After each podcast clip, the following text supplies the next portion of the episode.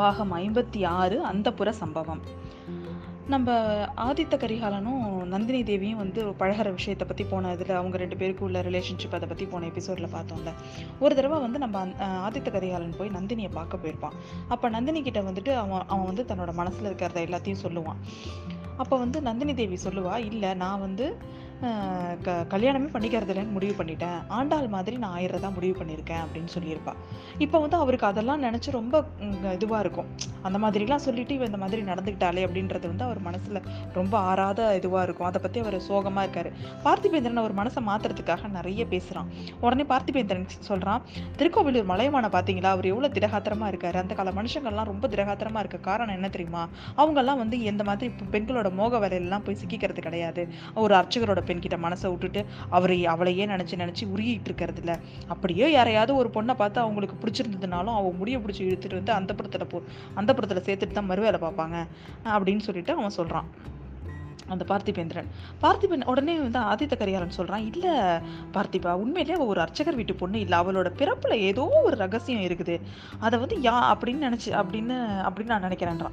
அவர் யாரோட பொண்ணாக இருந்தா என்ன? அரசர் மகளாக இருந்தா என்ன? இல்லை அனாத பொண்ணாக இருந்தா என்ன? உங்களை விட ஒரு இன்னொரு ஒரு பெரிய ப பழுவேட்டரையரை பாருங்கள் எங்கேயோ வழியில் அவளை பார்த்தாரு. இழுத்துட்டு வந்து எட்டோட பத்தோட பதினொன்று அந்த புறத்தில் அடைச்சிட்டார்ல. நீங்கள் ஏன் அதை பண்ணலை? அப்படின்னு கேட்பான். உடனே வந்து நான் சொல்லுவான் "ஃப- நண்பா எனக்கு அதை நினச்சா ரொம்ப அதிசயமாக தான் இருக்குது அப்படின்னுவான். ஏன் ஒரு கிழவர் எப்படி இவரோட இவளோட வலையில சிக்கினார்னு நினைச்சா அப்படின்னு அப்படின்னு கேட்குறான் நம்ம பார்த்திபேந்திரன் அதெல்லாம் இல்லை. ஒரு காலத்துல என்ன காதலிக்கிறதா சொன்னா அதுக்கப்புறம் வீரபாண்டியனோட காதலின்னு அவளை சொன்னான் அப்போ வீரபாண்டியனோட காதலி நான் அவனோட உயிரை என்னை காப்பாத்துங்கன்னு என்கிட்டயே என்கிட்டயே கேட்டா. அப்புறம் பார்த்தா இப்போ ஒரு தொண்டு கிழவரை வந்து கல்யாணம் பண்ணிக்கிட்டா. என்ன இது? இதெல்லாம் நினைச்சா எனக்கு ரொம்ப அதிசயமா இருக்கு அப்படின்னு சொல்றான். எனக்கு ஒன்றும் அதிசயமாலாம் இல்லை. உங்களோட உங்களோட செயலை நினைச்சாதான் எனக்கு அதிசயமாக இருக்குது சோழ குலத்தோட பரம எதிரி பாண்டியன்.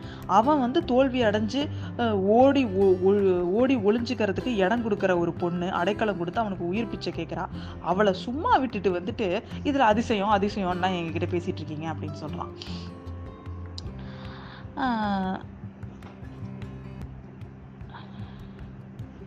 அப்போ வந்து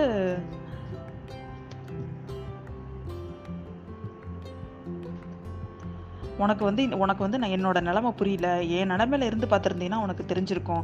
நீ வந்து பெண்களையே வெறுக்கிற ஒரு துர்பாக்கியசாலி. உனக்கு காதல்னா என்னன்னே தெரியாது உன் அதனால தான் நீ இப்படிலாம் பேசுற அப்படிங்கிறான் பார்த்திபேந்திரன். உடனே பார்த்திபேந்திரன் கோவம் வந்துருது. ஆமா ஆமா. நான் எனக்கு வந்து பெண்களை பத்தி எதுவுமே தெரியாது.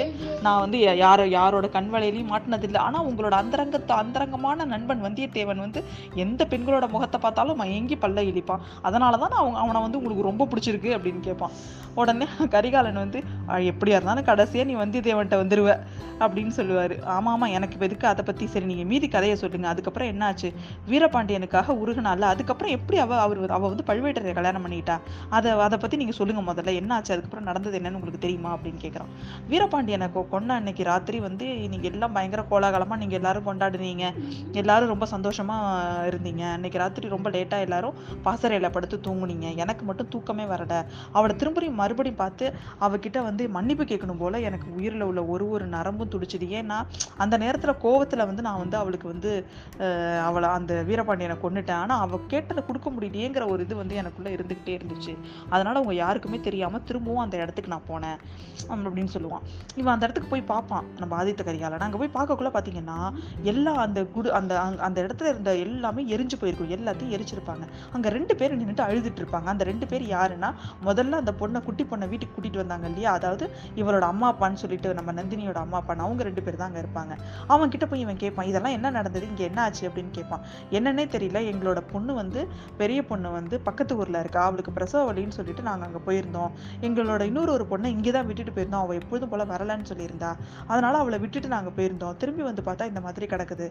க இந்த மாதிரி இருக்கு இந்த இடமே அப்படின்னு அப்படின்னு அவங்க சொல்கிறாங்க ஆனால் நாங்கள் வர்ற வழியில் வந்து ஒன்று பா வர்ற வழியில் வந்து நிறைய பேர் வந்து யாருன்னே தெரியல. அவங்கெல்லாம் ஒரு பொண்ணை கை காலை கட்டி போட்டு ஒரு சிதையில் வந்து தள்ளி விடுறதுக்கு முயற்சி பண்ணிகிட்டு இருந்தாங்க. அதை நாங்கள் வ- வந்து யாரோ நினச்சிட்டு வந்துட்டோம். எங்களுக்கு இப்போ நினச்சா நெஞ்செல்லாம் பயமாக இருக்குது எங்கள் பொண்ணு என்ன ஆயிருப்பா என்ன ஆயிருப்பான்னு அவங்க அழுவ ஆரம்பிச்சிட்டாங்க. உடனே ஆதித்த கரிகாலனுக்கு பயங்கர கோவம் வந்துருச்சு. அவன் நினைச்ச மாதிரியே இவங்க வந்து நந்தினியோட உண்மையான அம்மா அப்பா இல்லை. உங்கள் பொண்ணு எந்த எந்த இடத்துல போய் எரிஞ்சாலும் அங்கேயே போய் நீங்களும் போய் செத்து போங்க அப்படின்னு கத்திட்டு அவன் வந்துடுறான் அவன். ஆனால் வந்து அதுக்கப்புறம் வந்து எங்கே பார்த்தாலும் போய் தேடுறான். அந்த இடத்துல அவன் அவங்க சொன்ன இடத்துலலாம் போய் தேடி பார்க்குறான். அந்த இடத்துல எதுவுமே இல்லை. அதனால வந்து திரும்பியும் வந்து அவன் பாசறையிலே நான் வந்து படுத்துட்டேன் அப்படின்னு சொல்கிறான் அவன். அப்போனா நீங்கள் பழுவூரில் அவர் இவர் கல்யாணம் பண்ணிக்கிறதுக்கு முன்னாடி நீங்கள் அவரை பார்க்கவே இல்லையா? கண்டிப்பாக நான் பார்க்கல. நான் பார்த்துருந்தேன்னா கண்டிப்பாக ஒரு ப பழுவூர் அஹ், பழுவேட்டரையருக்கு மனைவியாக இருக்க மாட்டா. அப்படின்னு சொல்லிட்டு அவர் சொல்கிறாரு அப்போ நீங்கள் எப்போ தான் அவளை பார்த்தீங்க அதுக்கப்புறம் அப்படின்னு சொல்லி கேட்குறான் அதுக்கப்புறம் ரொம்ப நாள் கொஞ்ச நாள் கழித்து அந்த இந்த வீரபாண்டியன் இதெல்லாம் அந்த பாண்டியர்களோட இது முடிஞ்சதுக்கு அப்புறம் பார்த்தீங்கன்னா ஒரு நாள் இவனுக்கு வந்து யுவராஜ பட்டம் பட்டாபிஷேகம் நடத்துகிறாங்க பட்டாபிஷேகம் முடிச்சு அன்னைக்கு ரொம்ப சந்தோஷமாக இருந்தான் அவன். அவன் பட்டாபிஷேகம்லாம் முடிச்சு எல்லாரும் ஆசீர்வாதம் பண்ணதுக்கு அப்புறம் அந்தப்புறத்துக்கு கூட்டிகிட்டு போகிறாங்க ஏன்னா அந்தப்புறத்துல இருக்கிற எல்லாரும் அவனை ஆசீர்வாதம் பண்ணுறதுக்காக அந்தபுரத்துக்கு போய் எல்லாரும் போகிறாங்க முதன் மந்திரி பழுவேட்டர் முதன் மந்திரி பழுவேட்டரையர் எல்லாருமே போகிறாங்க அங்கே வந்து அம்மா அப்பா செம்பியன் மாதேவி அரிஞ்சயரோட மனைவி எல்லாரும் இருக்காங்க.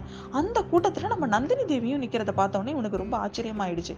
எப்படி இந்த கூட்டத்தில் வந்து இங்கே நந்தினி தேவி இருக்கா? நந்தினி ஒருவேளை வந்து எனக்கு அவனுக்கு வந்து என்னென்னா தன்னோ தனக்கு வந்து இந்த ராஜ்யம் வர்ற நேரத்தில் அவளும் வந்துட்டா.